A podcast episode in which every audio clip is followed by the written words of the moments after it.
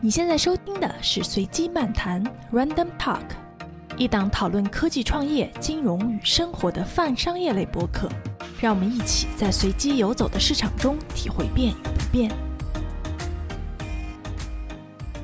大家好，欢迎收听随机漫谈，我是 Rachel。大家好，我是任老师。哎，不出意外，这可能是我们二零二一年的最后一期节目了。今天请到了一个好朋友杨静，杨静先跟大家打个招呼。呃，大家好，我是杨静，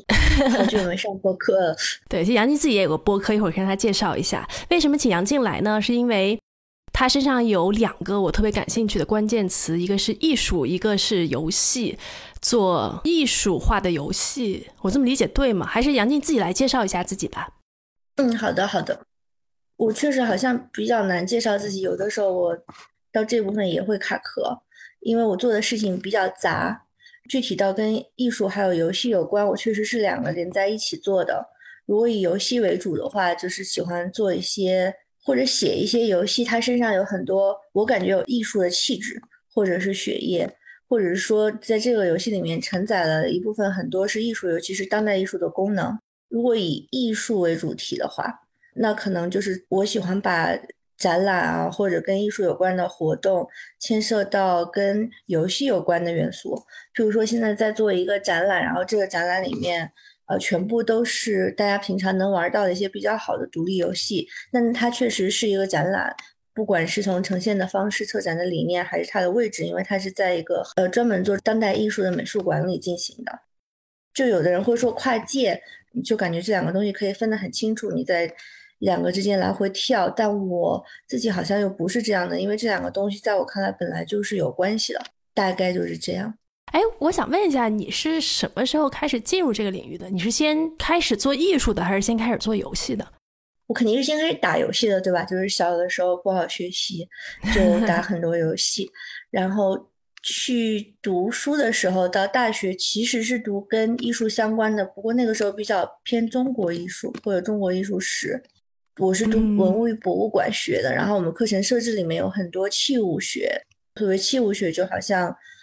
中国青铜器、玉器、瓷器、书画这样的东西，但是也会学一些理论的，譬如说考古学啊、博物馆学。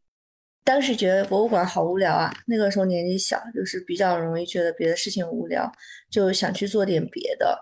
兜兜转转做了很多跟新闻媒体有关的事，然后当时有一些。同事跟上司就有建议说，因为就可能我游戏成瘾太严重了，然后就说既然就已经病得这么深了，不如利用这个病再赚一点口粮，可以写写跟游戏相关的东西，然后就写游戏评论。可是当时写游戏评论有写的那种风格比较像文化评论，就又吸引到一些艺术做艺术的同辈或者是前辈，他们会说要不要试一试，就用这种。切入的方法去做展览，所以又都回来了，又开始做跟美术馆、博物馆和展览有关的东西。哎，我想问一下，你小时候玩游戏和包括你说游戏成瘾，你都玩什么游戏啊？小的时候玩游戏，我玩的其实不算特别早，就是自己家有电脑以后去玩的。然后那个时候，如果你是攒机子的话，装机的那个人会给你在里面预装一些游戏。我那台机器里面有当时流行的大部分的游戏，有《帝国时代二》《雷神之锤三》《星际争霸》《魔力营》，我忘了是几。然后我也有玩一段时间，后来我就发现我们家那边有条路叫红旗路，然后它上面有一个电脑商城，里面就会卖盗版碟，嗯哼，七块钱一张那个时候，然后买了一张《金庸群侠传》，从此就沉迷无法自拔了，因为它里面有很多任务和谜题的设计是跟小说有关的。而且那是很早的时候玩到游戏，就觉得你可以扮演江湖里的一个角色，然后去跟你读过的那些人物互动，就觉得特别爽。然后那时候学校不是有很多什么竞赛班什么的，就被老师选了去上。但我每天在那个班上都在想怎么去美妆，然后怎么去找到杨过，让他跟小龙女重逢。然后班上有几个男生，他们也就是打过这个游戏，我们就天天传纸条。然后老师还让我们不要谈恋爱，其实我们没有谈恋爱，我们就在讨论怎么样去找这些东西。所以你们是在帮小龙女和杨过谈恋爱的？对，圆了我的一个梦，因为我也喜欢杨过，所以，嗯。那后后来呢？就是刚听上去就是你工作了以后还在打游戏，那个时候打什么游戏？后来其实一直都有打的，我我觉得可能是小时候家里管的比较严，然后那个叛逆期来的比较晚。我观察过很多成绩好的小孩都有这个毛病，就上大学以后就发疯了。我那时候在上海嘛，我们晚上出来有一条街叫暗黑一条街，晚上可能十一点多，大家都出去买吃的，很多人都是那种寝室里面打打 DOTA，或者是当时打什么半条命吧。打输了之后，就会请对面寝室或者是校内网的人一起去吃东西。上班之后有两种，一种是因为就有钱了，就开始买主机。买了主机之后，先把以前打盗版但是会玩不到的那些游戏先玩一遍，剩下就是开始买三 A 大制作。还有一种就是因为后来一直在香港工作，用英文的 Steam，所以就开始在上面淘淘很多很多。以前不知道的游戏，就可能因为语言啊，或者是品味的原因。再后来，我开始要写那个专栏的时候，你要接触很多很多的内容。一个是这些游戏平台上面，你可以嗯用大数据的方法，他知道你的品味，会给你推一些可能别人看不到的游戏。另外一个就是要去关注这个行业，就会去看行业的媒体啊、展会的信息啊什么，也会挖到一些比较有意思的游戏。当然，还有一个就是你旁边的猪朋狗友会推荐嘛？哎，那你后来写游戏评论和当初自己作为一个玩家，然后玩游戏，你觉得你看游戏的角度会不一样吗？最开始写的时候，其实因为是个过渡的时间，会比较像。然后你写的时候会用玩家像，而且我我们小的时候就是有一些杂志，比如大众软件，它特别爱登游戏评论。我可能读的比较多，我觉得风格上是有影响的。就是他大众软件写的东西比较少测评，更多像个人像。很多游戏都没有玩过，但印象很深，就是因为读了他的评论，他会把一些剧情啊设定写的非常浪漫，所以自己刚开始写的时候也会有点这个。然后就因为读书的时候读了很多什么文化研究啊、电影理论啊这种东西，他也会给你一些工具性的结构或者是方法。去看这个，但是写了一段时间之后，就发现可能这个视角其实只是一个消费端的视角，你会想更多的知道制作端在做什么。因为之前做记者，所以这方面倒没有什么障碍，就会主动去联系做游戏的人啊，或者是在游戏工业里面，他有一个位置会影响到这个游戏最后面貌的这些角色，那慢慢就会不一样。到后来自己开始做游戏。呃，就感觉像打通了任督二脉一样，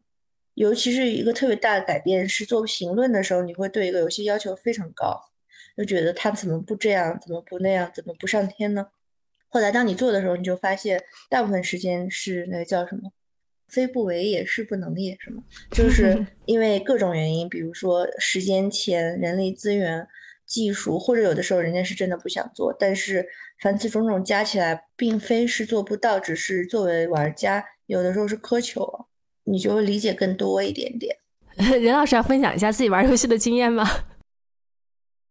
啊，那倒不会啦，就是其实前辈儿像金庸群侠那些，就是我也玩过，我我可能会还会玩过一些更早的。我这个人好像就是属于那种动作比较慢的，所以后边像。暗黑啊，那些就不是特别跟得上了。然后我后来大概就会一直就在那种呃节奏比较慢的游戏里边顺着金庸群侠嘛，你知道的，其实你只要没有特别的这个，你可以在里边慢慢混着，它反正时间也不是很有所谓。然后后来还有一些像策略类的游戏，就光荣做的那些，或者是。其他的像英雄无敌啊，像那种就是没有什么太多时间压力的。后来就是像文明这些系列，但是文明其实蛮蛮早，大概从二开始玩的，也几十年了。像光荣的其他的呃三国、新长，就大部分都是这种就没有时间压力、慢吞吞来的这种，所以就会跟主流会偏的比较远。主流的都喜欢做这些三 A 大制作啊，对图像对这些会比较有要求。我也不太会去买个主机，所以就离那个会偏的比较多。再到后来，我反倒是有些时候就是对一些小游戏会会觉得比较有意思，像那什么 Human Resource Machine 和他们后来做的那个 Seven Billion People 好像是叫啊，像像那种，总之就是节奏比较慢，就偏中老年的那一类的东西。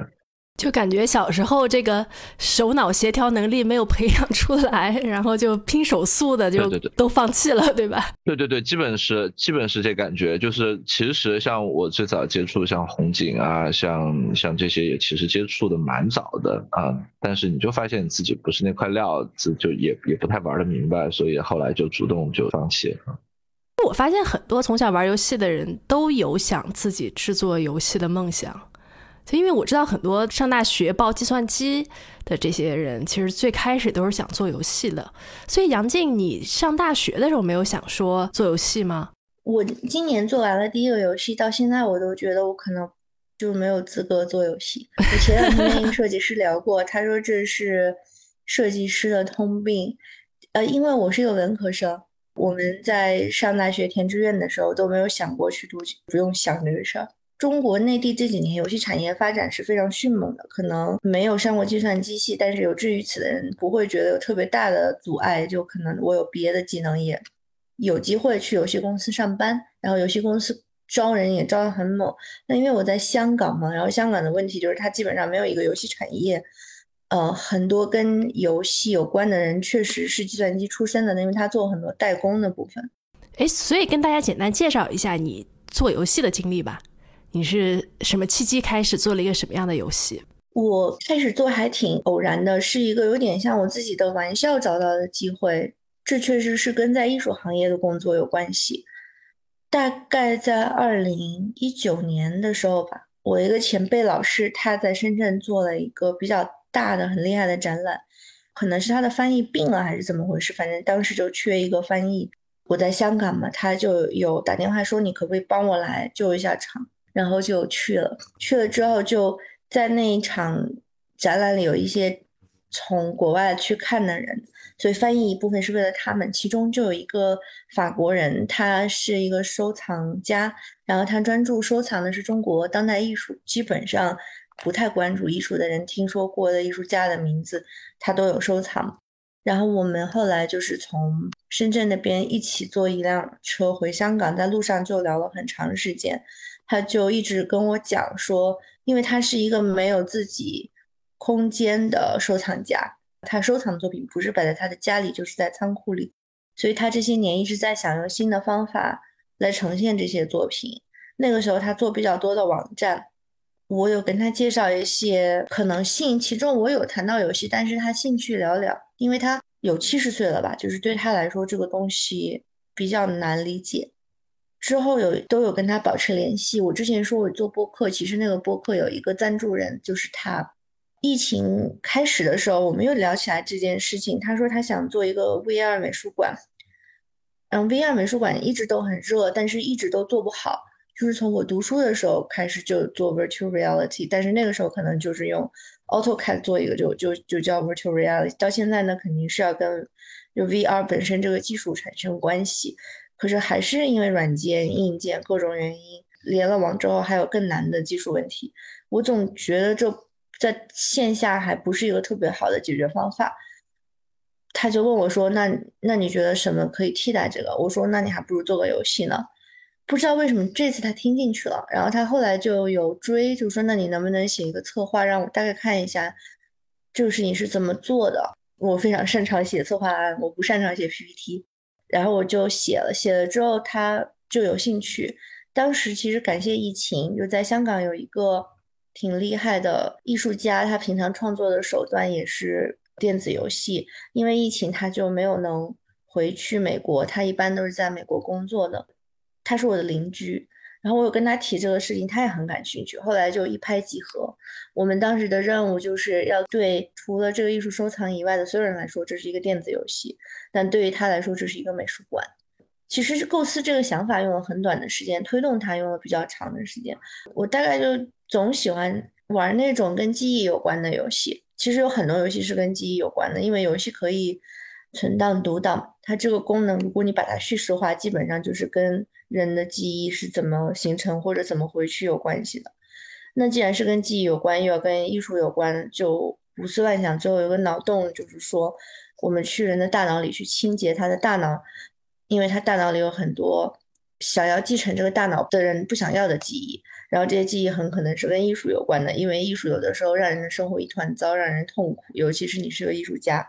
大概的思路就是这样的。然后我们两个就一起做了，头先计划是六个月，后来发现严重高估了自己，就做了九个月。后来再发现，其实这个数字还是很惊人的。当然，中间也得到了特别多朋友的帮助，然后也有花一小部分钱，有请一个程序员做一些比较后期的工作。然后做完之后就运气比较好，就是因为虽然世界上其他地方停转了，就是做游戏节和游戏展览的国家和地区都比较少，但是大陆、北京、上海、深圳，起码今年上半年还是比较容易去，然后也没有这么多突发的变化的。然后就去了北京的核聚变。他们有那种独立游戏展区，然后有邀请我们去，去之后又打开了另外一个世界，就是像我之前说的，譬如说在上海啊，当然深圳，包括成都，整个游戏产业的发展是非常狂野的，就里面有很多挺厉害的人，有一些就感觉是非常志趣相投的。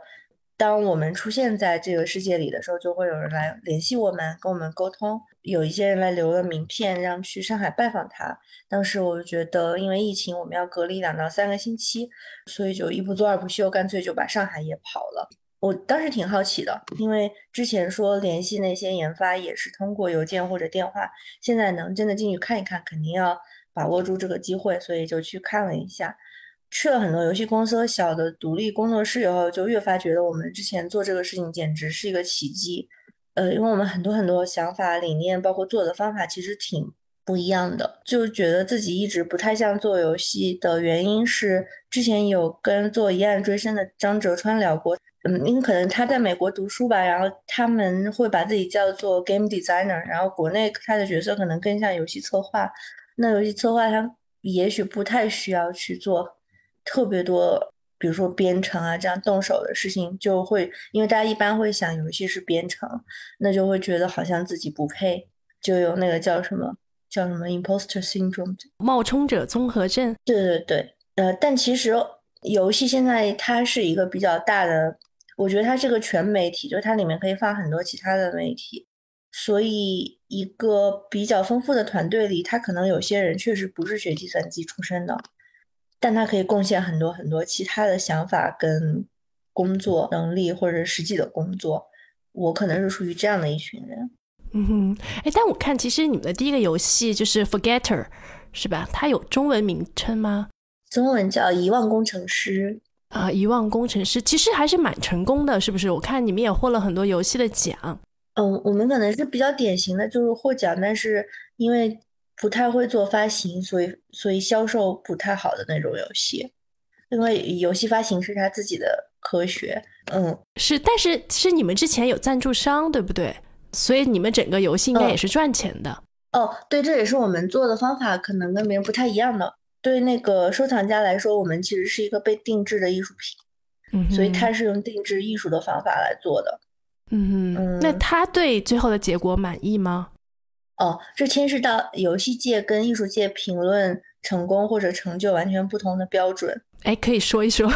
呃，他是非常满意的，就是他觉得，首先他第一次做，然后我们就得了很多奖嘛，然后为人所知，我觉得在艺术界就是被重要的人或者重要的机构肯定是一件特别，嗯哼，呃，优先的事情。可能别的也重要，但是这个是非常非常优先的。呃，而且就是没有特别特别多的人。买到啊什么，就这些可能是一个可遇不可求的事情，所以也没有特别积极主动的追求。但是在游戏界就是完全不同的，就在游戏界就是你要受到玩家的认可才是真的。我感觉就我意识到才是真的做好了。而且我们这个游戏有比较大的问题，就在这方面，就是可玩性，这不是一个可玩性特别高的游戏。嗯哼，因为好不好玩是另外一个评论游戏的标准。我们这个游戏里面可能它是可以玩的，就是这这是我觉得跟大部分艺术游戏不一样的部分，就是大部分的为美术馆做的游戏，它的功能更多是在被看上，就是它的想法非常好，可是互动一般会投入比较小的资源和精力去做。我们还是做了很多，在考虑玩家是怎么想的，在考虑玩家可以做什么。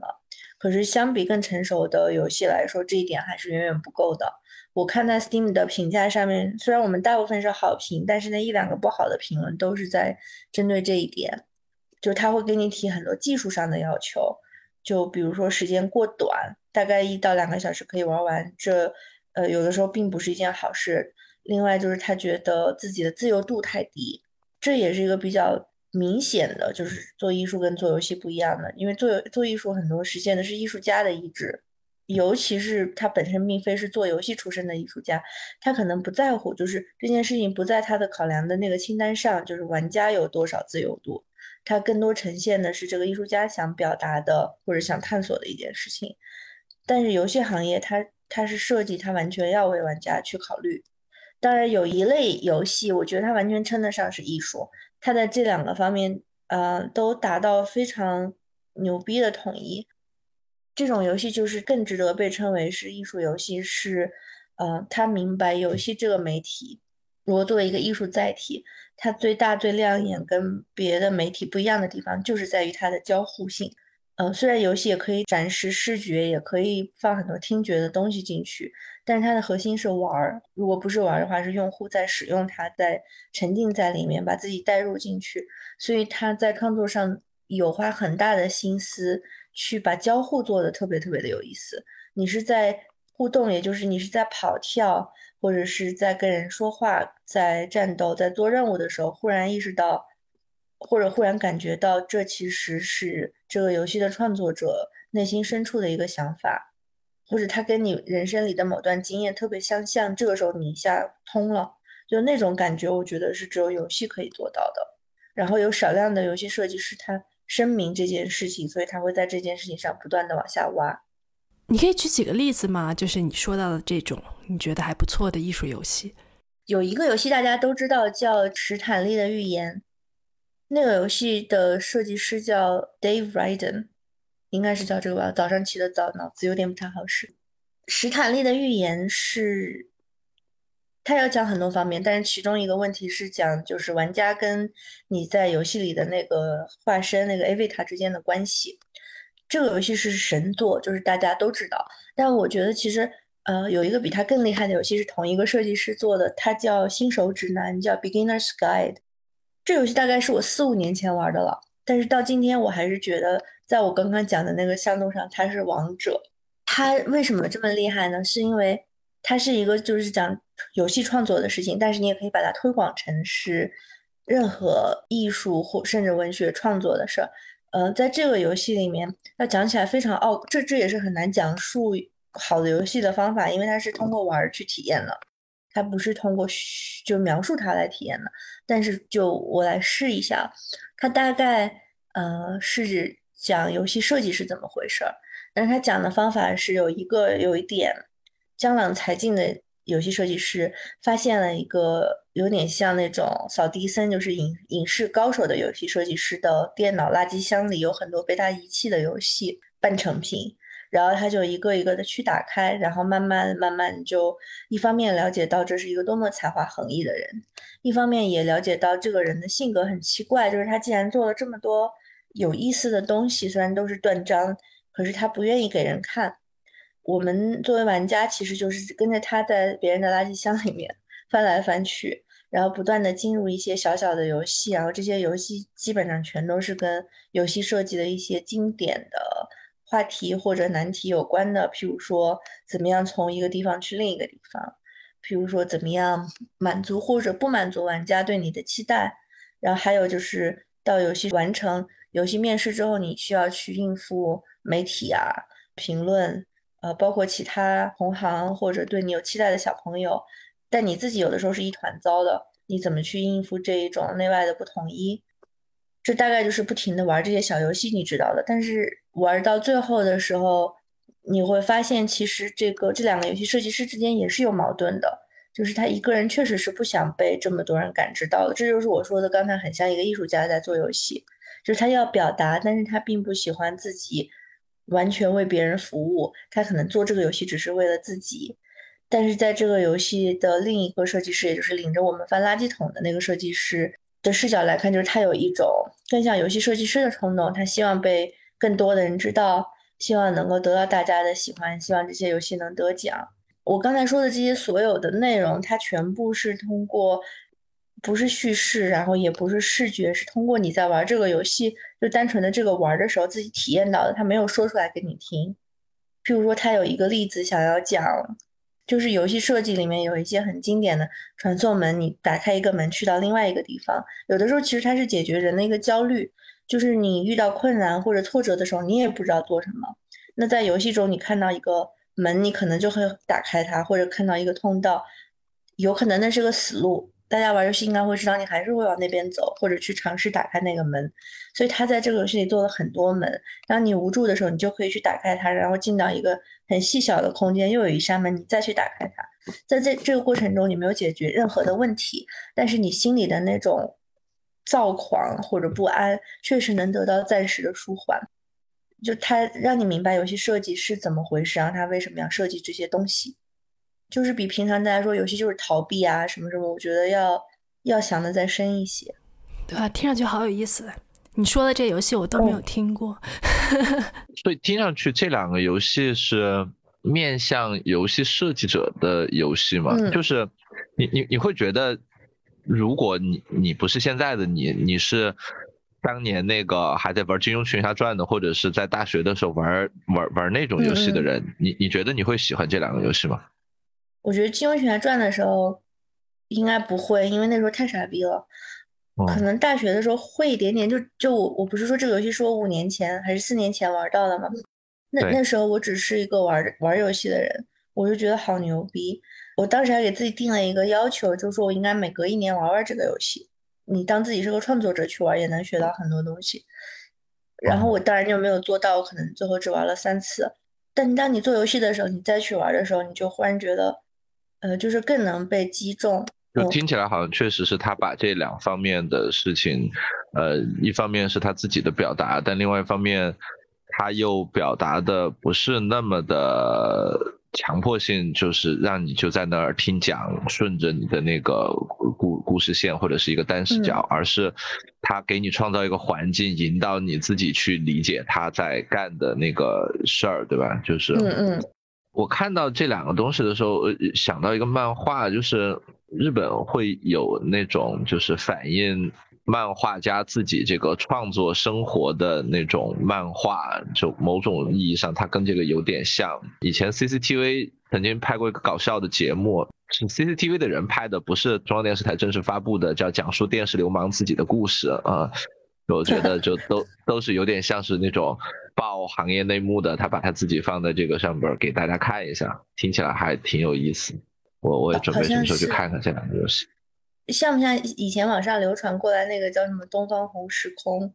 是这个是就那就那个系列的，他们什么对吧？大时代啊，这个《东方红时空》啊，然后那个呃电视流氓自己的故事啊。就是他他会讲一些行业里边自己的那个事情的时候，你会发现他跟他平时的那个表达，呃，还不是特别的一样。当时我看到那个央视的那那堆东西的时候，还挺诧异的。就是你会发现说，他平时是那个样子的，但是他也有完全不一样的那一面，就可能从来也没有展示出来过啊。当时真的是。觉得特别的惊诧，呃，我不知道在这个游戏里边会不会会不会有这么多这个游戏设计师的自黑呀这些在里边，但想来应该是会会跟平时我们从一个正常的游戏看到的那个视角应该会蛮不一样。对吧？其实他们有一个名词是概括这种游戏的，而且这个词发生在元宇宙之前，它叫元游戏，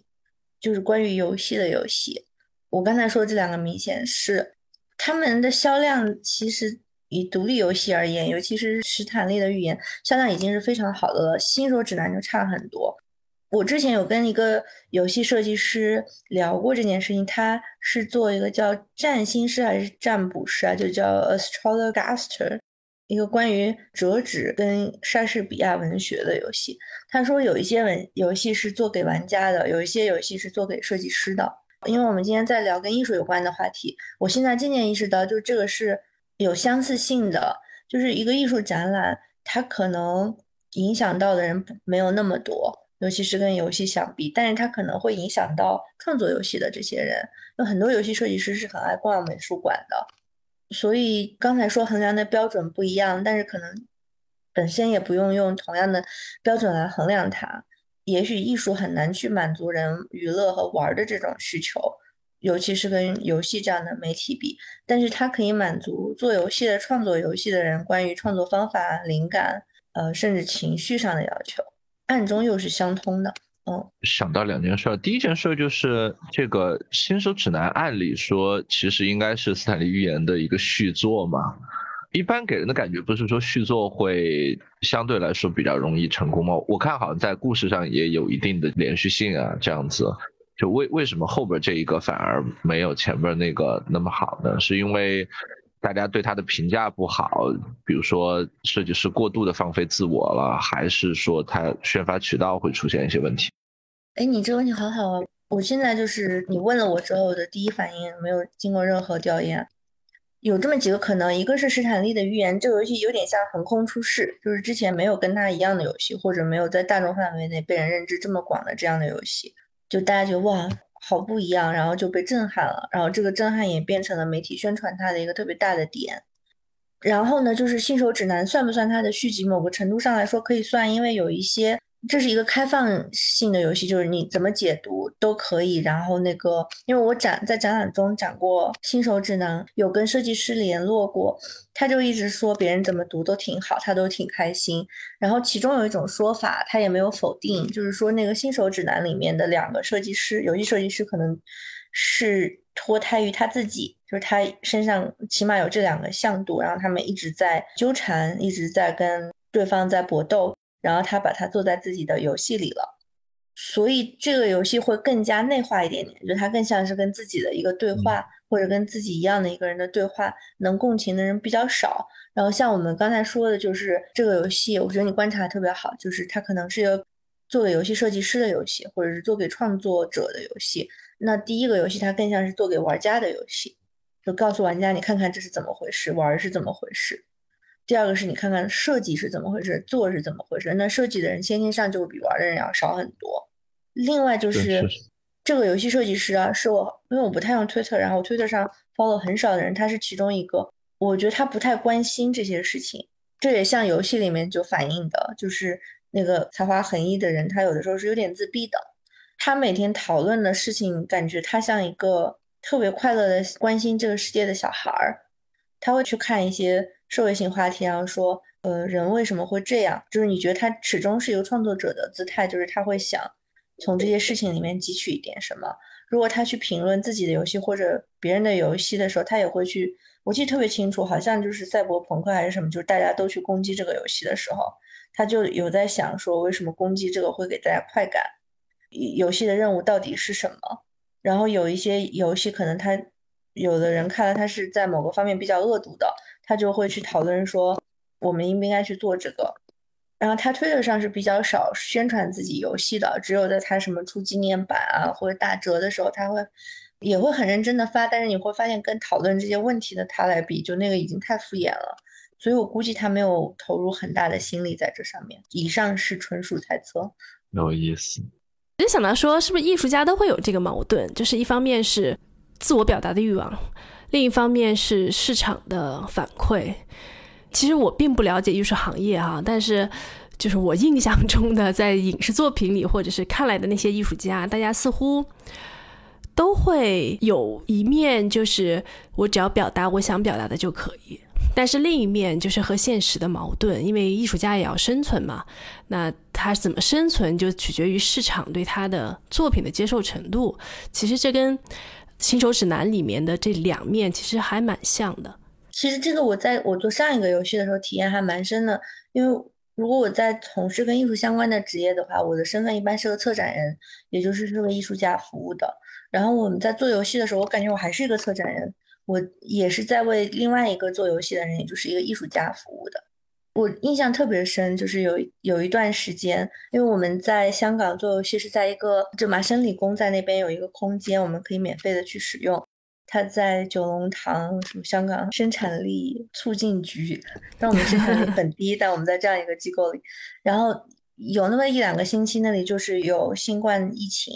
所以我们就被赶回家了，就去他家，然后他很快就在他家支了一个工作台。然后我去看他一起工作的时候，我就发现他非常专注。然后我忘记聊天聊什么，我平常特别爱夸别人，然后就夸他什么，他可能有点不好意思，他就转过来说：“我没有你想象那么厉害。”比如说我的世界很小，他就指了一下他的屏幕，说：“我的世界就只有这么大。”那个时候我们在建第二个场景，就建了一个非常大的沙漠关卡，然后那就是一个屏幕里面非常大，但是你从屏幕外面看，它其实就是三十二寸的一个显示屏而已。然后他平常生活里是个非常礼貌的人，但他可能确实，嗯，感兴趣的东西都比较形而上，嗯，他对世界也会有很多他自己想进入的方法，但是那个进入的方法更像是一个。平常的人在生活中，呃，要跟社会接触，但在创作的时候，我觉得他考虑的是比较少的，他更想表达是他自己的内心。这也是第一次，就是他做作品是要给很多很多人使用的，所以我们中间还是有一些挣扎。譬如说，我们这个游戏有个特别大的，你可以说它是个亮点，也可以说它是个缺陷，就是它作为一个游戏，它没有存读档的功能。为什么没有呢？就是当然有一部分是技术力。还但有一个很大的原因就是，我的这个搭档他始终觉得，就是游游戏可以很短小，它可以像一个电影一样，就不用做的非常长、非常大。这个可以有别的游戏公司去做，但有一部分人他就应该专注做这种短小的体验型的游戏，而且你应该一次把它玩完。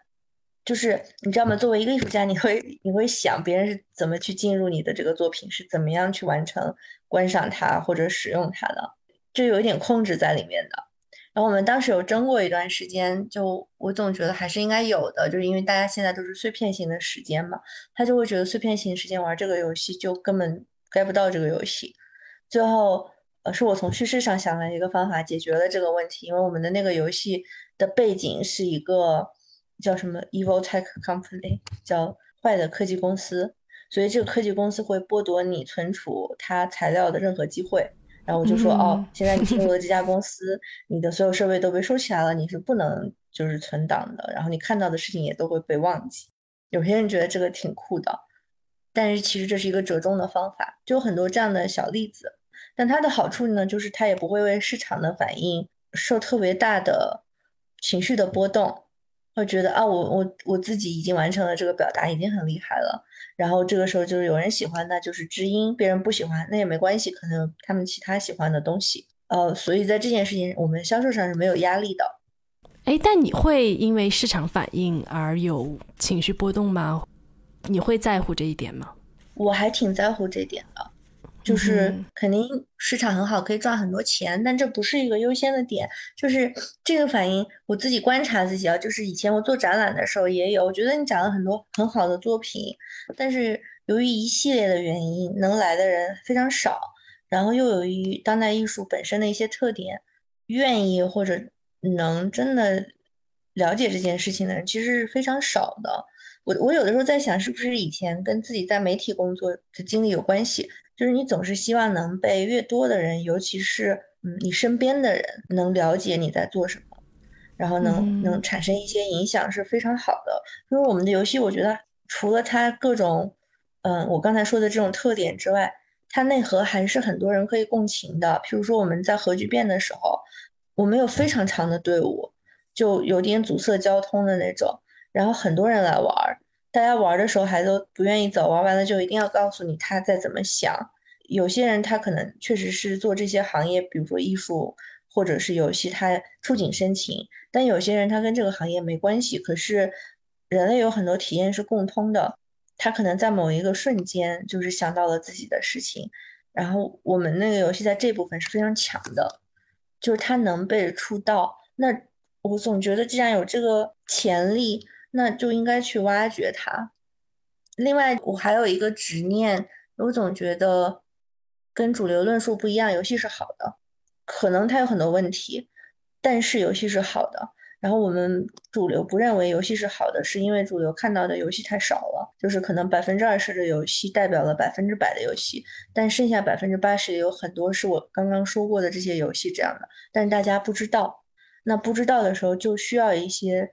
有点像做翻译或者中介角色的这样的人或者机构来把这个使命承担了去做。那我有部分自己想做的事情就是这个。就譬如说，一个艺术收藏来找我，他想做美术馆的时候，我就觉得这完全是游戏可以实现的事情，游戏就应该去实现。那既然我们做了这样的尝试，那是不是有人知道，就会觉得游戏也可以做这些事情，或者游戏已经做了这些事情？就我这部分，我感觉是有执念的。对，其实，在你刚讲的过程中，我也在想这个问题，就是你说百分之二十的游戏代表了百分之百的游戏，但其实那百分之二十游戏，你可以说是最成功的游戏，或者是最赚钱的游戏。其实，嗯，就是现在好像感觉像 indie game 这种独立游戏和我们平时更多人在玩的，比如这种手机游戏，腾讯出的这些游戏，其实它已经是两个同概念意义下的游戏了。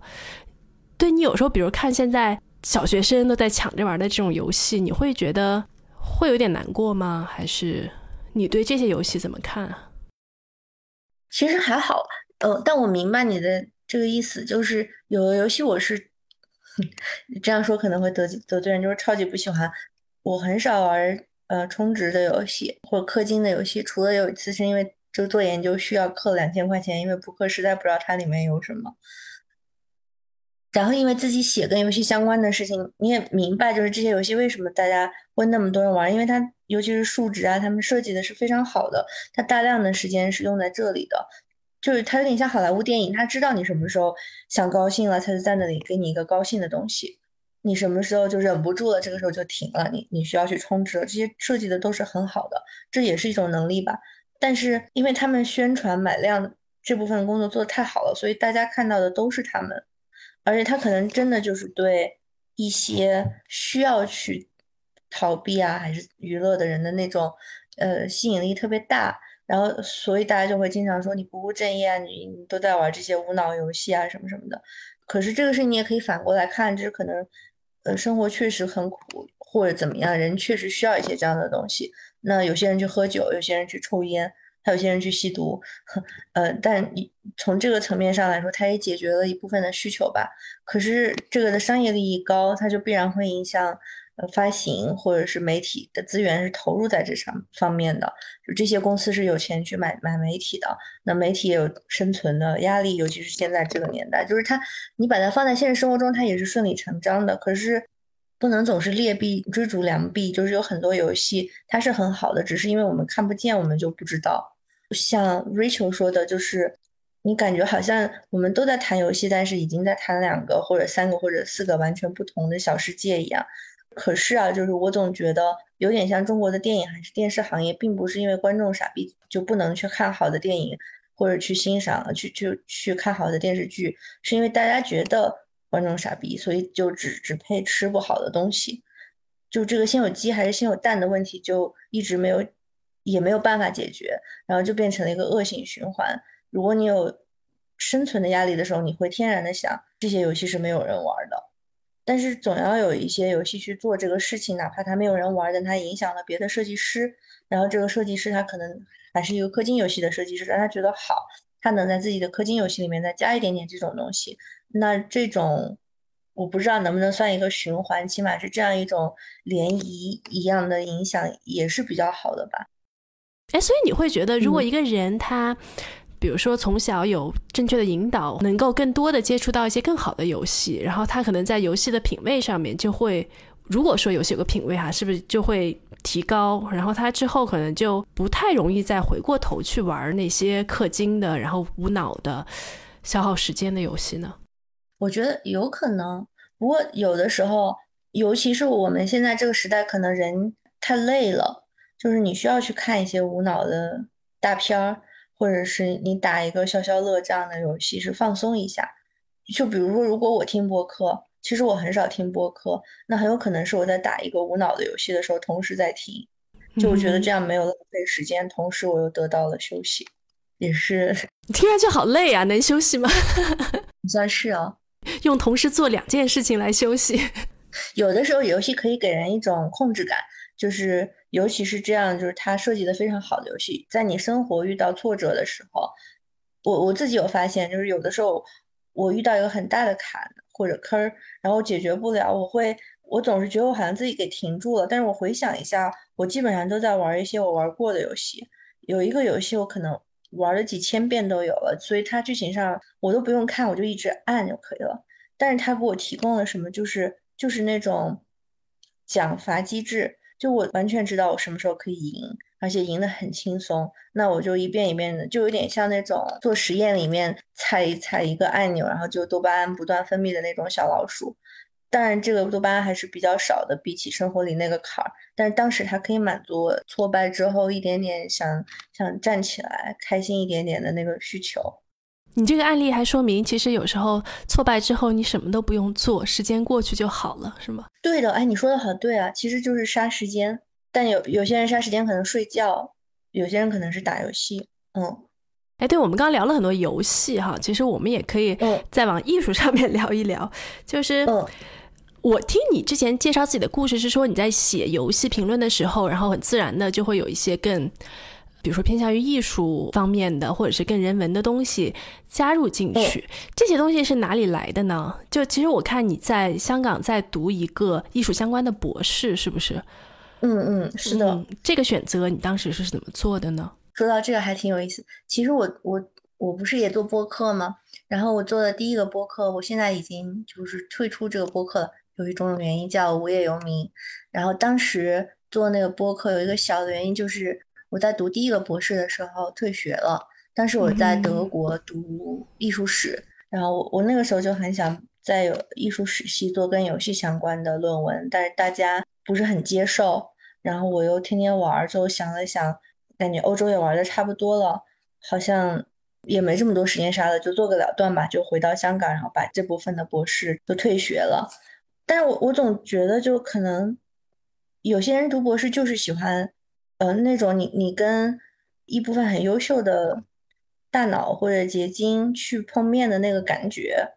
就你可能不喜欢写论文，可能都不喜欢跟别人讲这些事儿，但是你看到那些以前的这位家人类学家、社会学家做的事情，他们写的东西，你就是会嗨，然后你就是会觉得受到很大启发。然后有的人，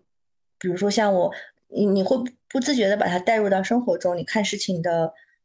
视角，或者是你做事情的方法，都会受到它的影响。那可能像你刚才说的，就我比如说写东西或者做展览，都会带一点点。譬如说，就现在我在上海，就是为了做一个，我觉得它是游戏艺术展，有的人觉得是游戏设计展，有的人觉得它根本不是一个艺术展，就是每天都要处理的一个问题。我觉得是跟自己以前读书的时候，因为我硕士是读传播学的，传播学就是被各种社会学科影响的一个学科，你会接触各种理论，尤其是人类学的影响。我刚刚有说，因为做一万工程师就有机会来北京和上海接触到很多行业里的人，然后那个时候我就意识到，我们看到和玩到的游戏，其实它并不只是设计师脑子里的一个想法实现了之后是怎么样的，它里面应该混杂了大量偶然或者必然的。外界的因素，哪怕是一个设计团队，他是谁组成的？这些人背后是一个怎么样的人？他的教育跟工作生活经历是怎么样的？然后他所在的那个城市、那个机构、那个国家是怎么样，都会影响这个游戏。然后剥离了或者完成了这个研发的阶段之后，这个游戏有没有代理？它的代理是谁？它的代理的发行的那种风格跟手段是怎么样的？也会影响到这个游戏。那最后就是你。你作为一个普通人，你能不能看到这个游戏？你是在哪里看到的？是因为算法，还是因为平台，还是因为呃你的其他的线上或者线下的圈子？这些全部都决定了你能玩到什么样的游戏，这个游戏是怎么样的。然后我我可能在五月份去到这些公司的时候，脑子里大概就有这个想法了，呃，然后他就一直在自己在那边发酵。到十月、十一月的时候，就有个很偶然的机会，美术馆有兴趣做一个游戏相关的展览，那我很自然的就提了这个想法，然后美术馆的馆长也也有兴趣，然后就很快就来到上海要去实现这个事情。我们这个展览这个星期四会开幕，我能预测到它是它会是一个争议比较大的展览，因为首先一般一个游戏艺术展里面展的会是艺术家做的游戏，基本上大家觉得如果是市面上能看得到的游戏去展览它，就是美术馆行业的人会叫它是博览会，其实就是那种呃行业展览，比如说 China Joy 或者我刚才讲到的核聚变，上海今年因为疫情被取消的 WePlay，大家不觉得在美术馆里展它嗯，能给他提供合法性，艺术的合法性。另外就是布展的过程中也会有各种各样的人来看嘛，就是大家反应也比较两极。虽然都是做当代艺术的，有些人就会觉得很厉害，就他啊，好像有点自夸，就是他觉得是好的，是正向的反应。呃，因为有一派的当代艺术，就是我们我总觉得当初我们接触他的时候，喜欢的是他的这个方面，就是他会讲究加入到公共生活中去，会离真实的生活更近。但是现在可能大家看到更多的是更加，我总觉得在，尤其是在中国是比较脱离我们平常生活的，就它视觉上一定是很震撼的，但是我不知道是作品的。表达还是因为它是一个可能是国外的作品，还是各种原因，就大家会觉得当代艺术就是看不懂的，就没有办法理解的。但是看上去很酷，很适合拍照的。我们想做的不是这一种，我们想做的是前一种，就是用这些游戏去去告诉你什么是游戏，这些游戏是怎么做成的。而且我们不太像博览会的，就是博览会它有自己的功能跟目的，它要展示这个游戏，要让玩家或者其他行业的人知道我们有这个游戏，所以它可能是用互导向型的。然后我们这个展览是想让人知道这个后台是怎么回事，这个游戏是怎么炼成的，所以它叫游戏现场。那它做的很多部分是我们去做调研，嗯。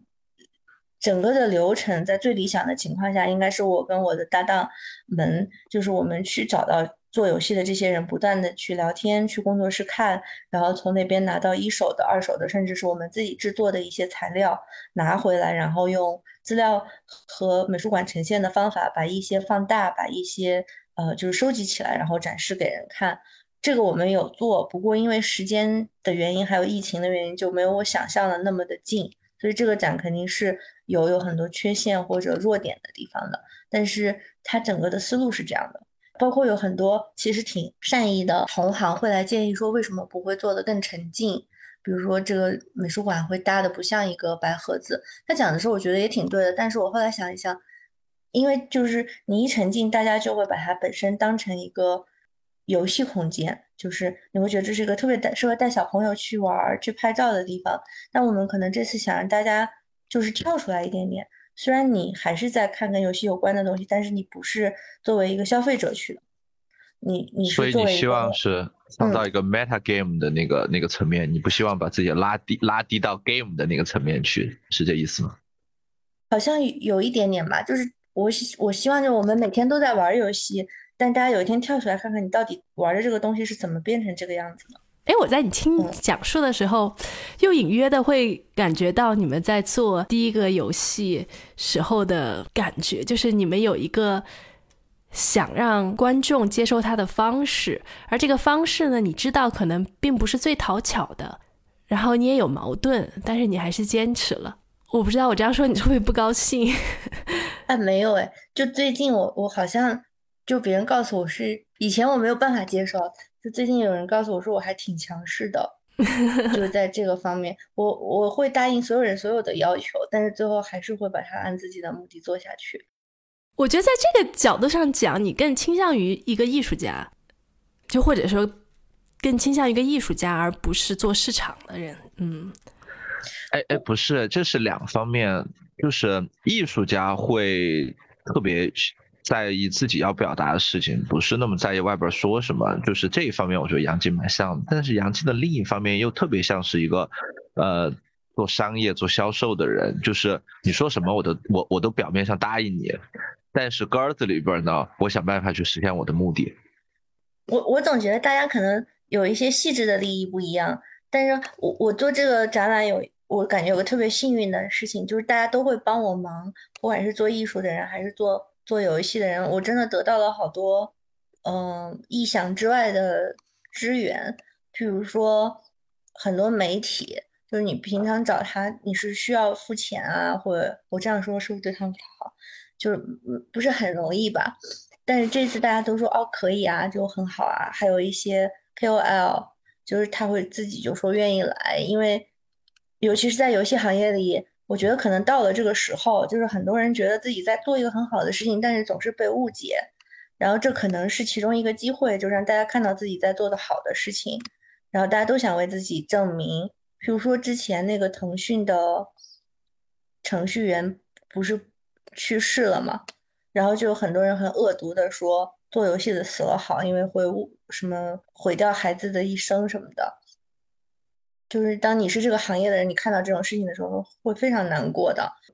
有像这样的展览或者其他的机会在的时候，大家就觉得好像有点像自己的事情还是怎么回事儿，然后就会帮助你。然后在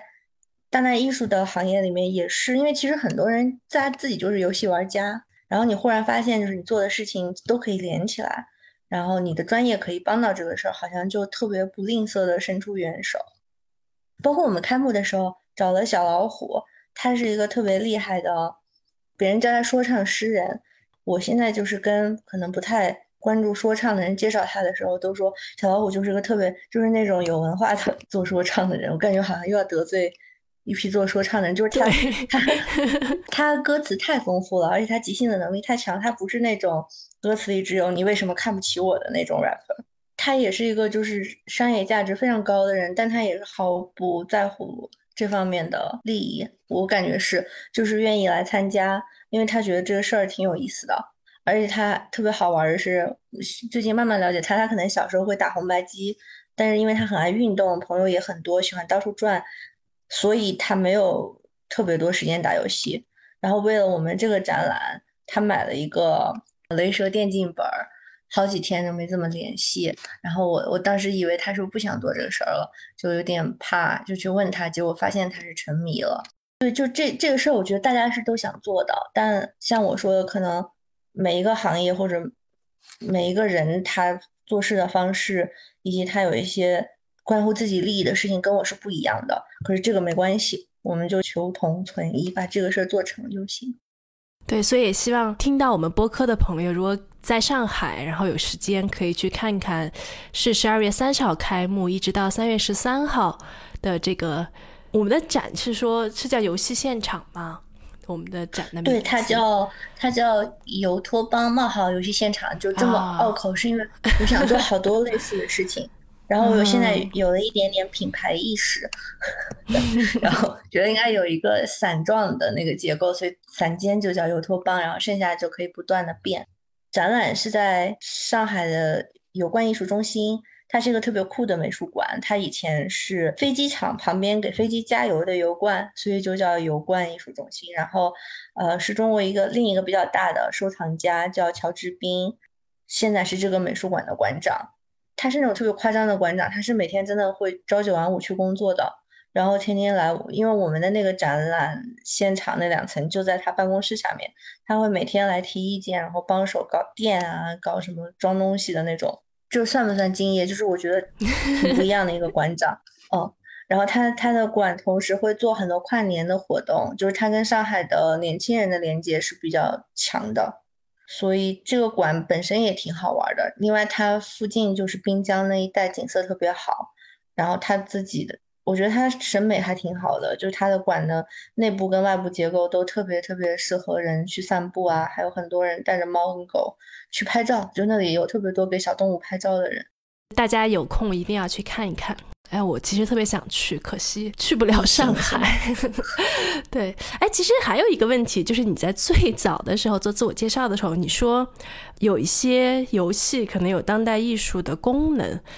哎，你理解当代艺术需要什么功能啊？因为我是个纯外行哈，就纯是好奇问这个问题。我这两天也在想这个，因为我都在想，我是不是理解的有偏差？我总觉得当代艺术就是它有它自己特别酷的那一面，是它，它就是跟当代有关系的。但是这个当代可能它最开始的时候，尤其是美国的七八十年代、九十年代这样，但是其实它可以跟中国现当代发生很多关系。有一些挺好的，呃，当代艺术家，比如说陈星浩、葛雨露，虽然我不认识他们俩，但我觉得他们很强，因为他们一个人的作品就是关于现当代中国边境地区，比如说云南的一些，呃，我看到他的一些作品是这个，就是云南的一些少数民族或者就是边缘人，他是怎么样融入或者没有办办法去融入现在这个社会的，他能做这样的话题。葛雨露就比较飞，比较飘，他做。各种各样，包括美术馆的体制，然后包括可能监控个人隐私，呃，奇奇怪怪，但是这确实是我们平常能接触到的事情。我就觉得它有点像个镜子，但是这样说可能有一点点拉低它的潜力或者它的位置。但我总觉得它是让你就是能用艺术真正关照到自己的这样一个类型的艺术。然后我觉得游戏完全是因为游戏就是一个当代的媒体，就譬如说我们这次展览的一些游戏，呃，就奇奇怪怪什么都有，有一些是很少见，但是最近中国越来越多的就是手叫什么社会写实主义的游戏，它会讲中国九十年代、两千年代发生的事儿，那九十年代可能就是怀旧向的。我们还要办一个公教，叫从气功到公教，就是公共教育活动，叫从气功到元宇宙，就是请陈秋 陈秋帆跟做完美的一天的制作人对谈，因为他们都是八十年代生人，都经历过气功、UFO、奥秘、宇宙飞船的那个时代，然后这个游戏就特别像那个时代的一个承载体。你经历过或者没经历过的，你去玩一玩，就会忽然明白那个年代，或者起码你知道那个年代大家小朋友都在干什么，大人都在干什么。有这样的，但还有那种程序员做的游戏，在这个游戏里面，你你要做的就是写程序，然后我就看到那个网站上一群程序员在下面比拼谁写的快，谁写的美，谁写的少，还有一群德国人做的一个电竞游戏，里面是开着农机车去收割稻子还是麦子，看谁啊，德国应该是麦子，去收麦子，然后看谁收的速度快，就是 我觉得在这方面。当代艺术跟游戏是共通的，因为它就是这个时代的产物，所以它不可避免带着痕迹。但是我自己最喜欢那些东西，是它非常有意识的去去发掘，然后去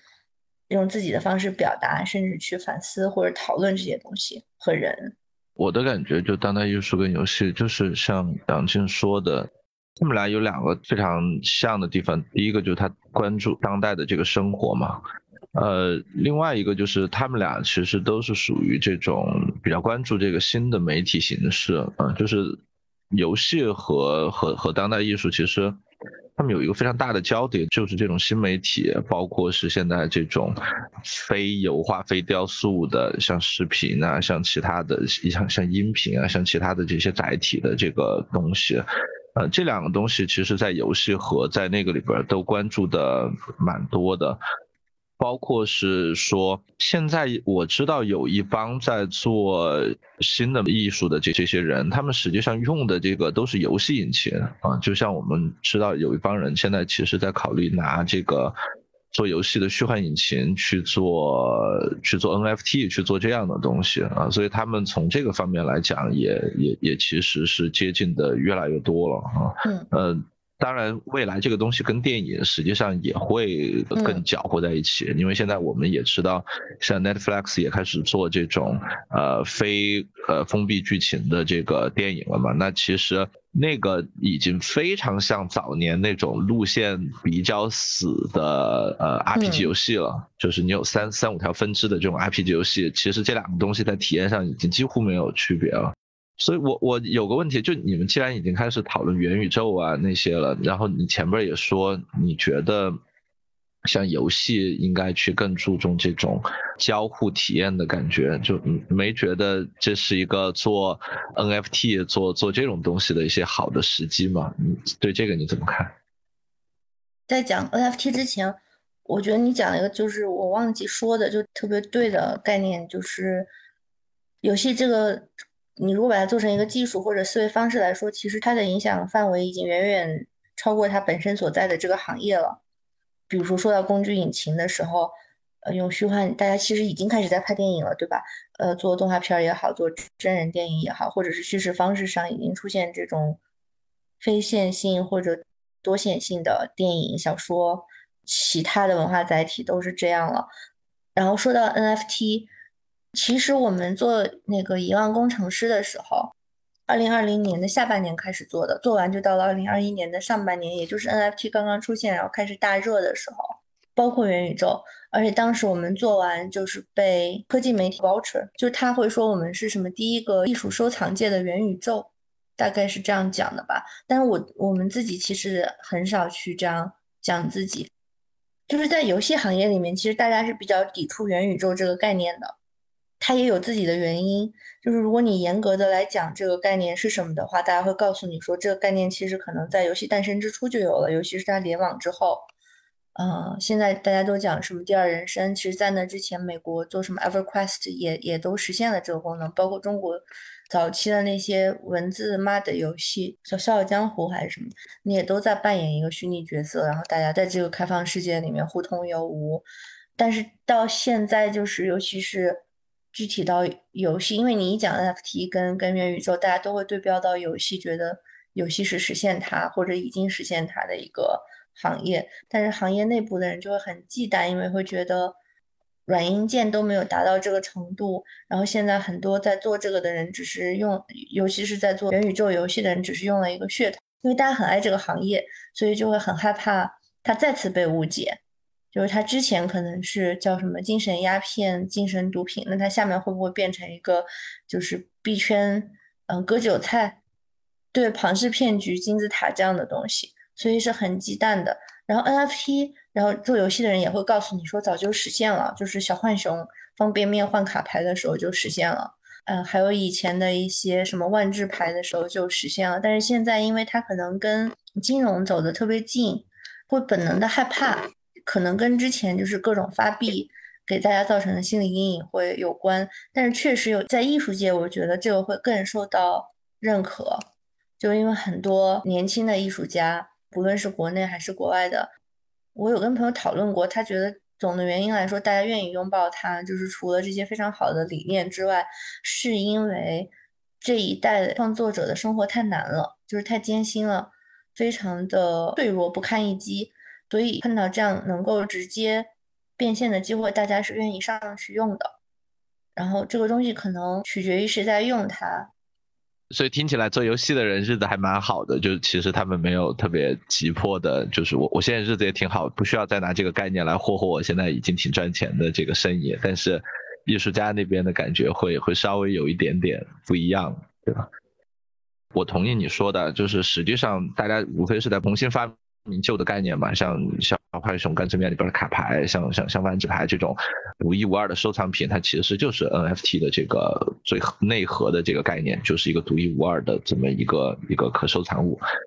但是说到万智万智牌，那另外一个非常典型的例子就是，实际上最早的时候有一个非常早期蛮大的一个日本的数字货币的交易所，其实它最早是个是个万字牌交易所。就最早那个地方，大家是交易万智牌的，估计那市场也不是特别大。然后呢，这个数字货币起来的时候，也就开始有一些人在上边一样的去下单交易。然后后来它就变成一个。在当年，其实应该是算是世界上数一数二的一个数字货币的交易所了啊。当然后来它出了一些 bug，然后这个网站就黄掉了。但是，就从这段历史来看，其实早年在那个圈里边也有一些人是愿意去拥抱这个新的概念的。虽然后来看，确实它有非常多的这些风险啊、问题啊什么的。听起来就是至少你接触到的这些游戏行业的人，他们其实在这件事情上边，反倒不像是做艺术的那帮人那么的激进或者兴奋，对吧？他们还是一个蛮审慎的态度。我觉得是从我自己的经历来看，可能做艺术的人更容易去做内容，在这一场热潮里面，大家会去专注做自己的内容，然后把它挂在各种平台上面去卖，或者就只是挂着。但是做游戏的人很容易被拉去做架构。我自己都都被找过好多次，就是做这个公司那个公司的 CEO 呀什么的。但是就是其实找我做的事情，我觉得其实没有人最后真的要做一个游戏出来，就起码是找我的这些，只是因为现在这个特别热，再不赶就迟了。然后可能只是只是因为你做过这个，他就会觉得有你的名字就很好，或者你可以把它做的像游戏一点。但是没有人真的要去做一个游戏呢，大家可能接触到这样的事情多了，就会有点失望。嗯，就还是发币的思路。其实现在很多国内 NFT 团队是吧？我我刚听杨静讲，就是现代艺术这块，我其实一直是有疑问的，就是怎么赚钱？包括杨静，你们做这个展，它怎么盈利啊？或者说它追求盈利吗？呃，基本上美术馆都是非盈利型的美术馆，每个地方它资金来源的方式不一样。比如说之前在德国的时候，它肯定联邦政府或者每一个州的政府会有拨款。德国自己有有那种传统行业工会的历史，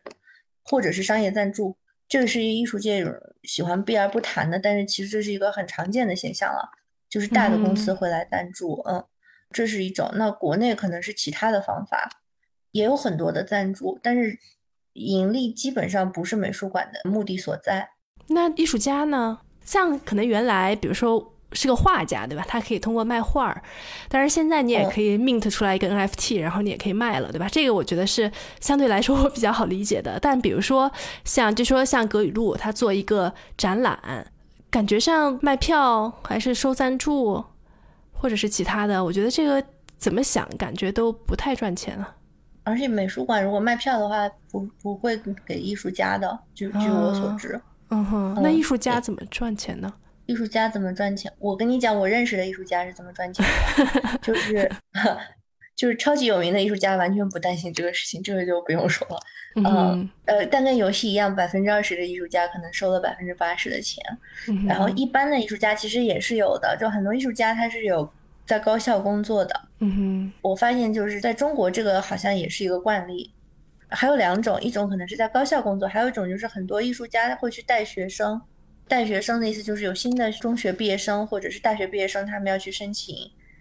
尤其是国外的学校，可能要去看一些 portfolio 之类的东西吧。就是，嗯，很多艺术家是可以做这，还有很多艺术家是兼职的，就是他可能有其他的工作。我认识一个特别酷的艺术家，他好像是北京铸币厂的设计师，嗯，然后就就是被收藏。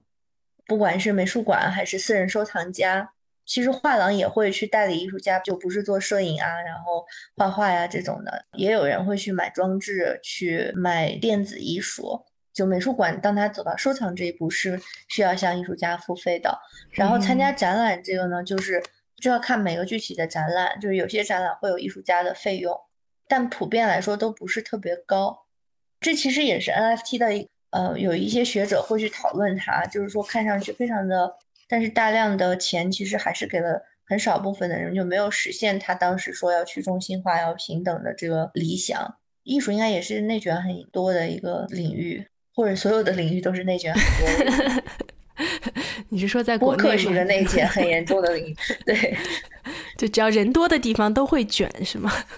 但是我现在觉得，你每次做到最专业的部分的时候，人是不够用的，就是。嗯，譬如说你搭展，最后你需要就是专业的搭展的公司和工人来的时候，你发现其实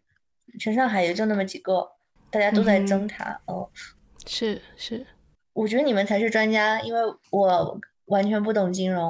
我觉得从金融的角度理解艺术是另一回事儿了。任老师要讲一讲吗？啊，就是有一波人在试着去讲这个艺术中的这些经济学啊这些问题，实际上我感觉更多的其实就是拿着炒股的这个思路来，无无非是看看这些年这整个这个东西价格有往上涨，然后波动没有那么大，然后他就试着去解释说这个东西跟传统的投资渠道比，它有一定的这个优势啊。我感觉，如果我们是从这个角度去讨论艺术的价值的话，其实把艺术的价值说低了。呃，至少如果是从历史上来看，我觉得历史上艺术其实价值还蛮高的。就是我现在的这公司，我们有些时候会去做一些历史上拍卖品的这些价格的这些东西，然后去看那些历史上的这些画的时候。你就感觉，其实我们现在说的艺术品，可能跟中世纪时候的这个艺术品，可能根本不是个东西。就现在的所谓艺术品，可能只是那个时候的一个很小的子集啊，或者至少说，我们在现在这个时代，得把那个广义的艺术放进来，你才能跟中世纪的那些油画那些东西去比，因为在那个年代。它实际上至少是承载了像现现代的书啊、电影啊、电视啊，它基本上就是。现在主流媒体的这么一个概念，因为当年那波像叫停的这些人，他实际上是拿这个东西来做他的一个一个传承和一个宣传的一个主要工具，然后再到后来到文艺复兴的时候，可能也是有钱人去有点类似于拍照片的这么一个感觉，就是我们看到中世纪那么多肖像画，它是实际上是那么个定位。只是到了现当代吧，相机视频出来以后，逐渐的把这种讲故事和呃记录现实的这些功能从从艺术中间给划出去以后，然后艺术才被挤到了咱们现当代的这么一个纯粹用来用来表达情感的这么一个很很很窄的领域。实实际上早年的时候他们还挺牛逼的，就远远不只是现在这么这么简单。所以我觉得艺术行业是可以复兴的。就谁规定说你被压缩到这么一个领域，就必须在这么一个小的区域待着呢？你完全也可以在元宇宙的时代里边，对吧？成为一个新的、更具有主导意义的东西。你可以说万物都是在元宇宙里边，万物都是艺术的一部分，因为一定程度上它可能又又进入一个虚化的一个过程。所以我也不知道答案了，就是我我只是觉得这个希望艺术的外延能什么时候再往外重新去扩出来。我跟你想的一模一样，尤其是去欧洲旅游的时候，你会发现其实可能从古到今，今天会好很多。就是艺术其实是一小部分人的，特别有钱的大家族或者是教廷。我去威尼斯的时候感觉特别深刻，就是这边是。我忘记具体是怎么样，可能是一个很有钱的家族的大房子，就里面有他们当时这个家族定制的很多特别特别大的画，油画和壁画都有。但是他们旁边就是一个收容所，就是给那种特别穷的人，给他们一些免费的饭啊，还是什么的。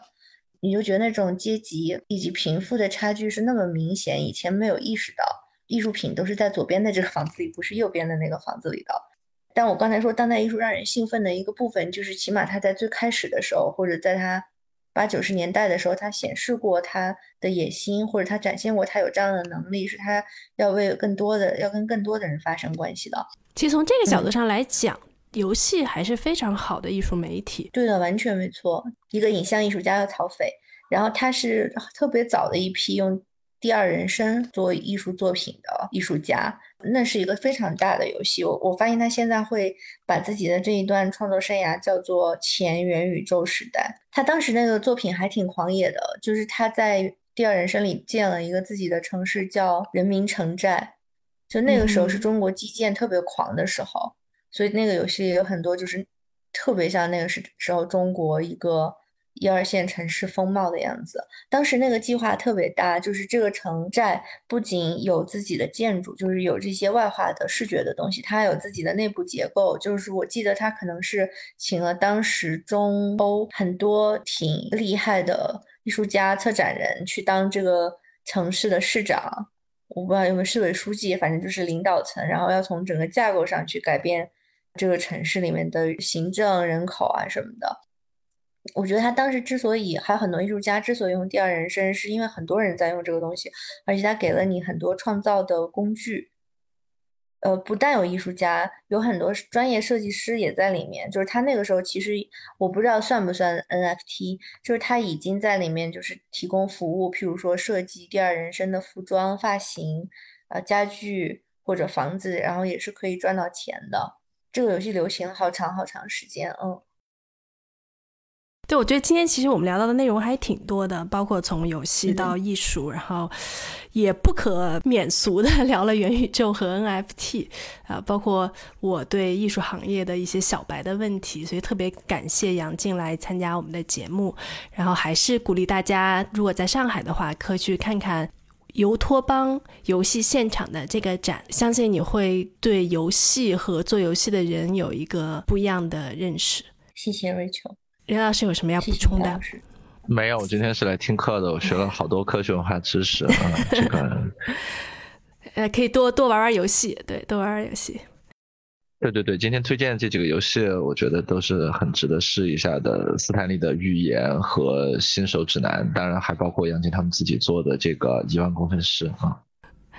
好了，那我们今天就到这里，感谢大家收听本期的随机漫谈，我们下回见，拜拜，拜拜。拜拜！感谢收听随机漫谈。这里公布一个消息，我们决定开通听友群了。在微信搜索 Random Talk 随机漫谈，可以找到我们的公众号。在底部菜单栏点击听友群，或者直接回复加群，就可以获得小助手二维码，加他为好友，他会拉你入群哦。期待和大家一起交流。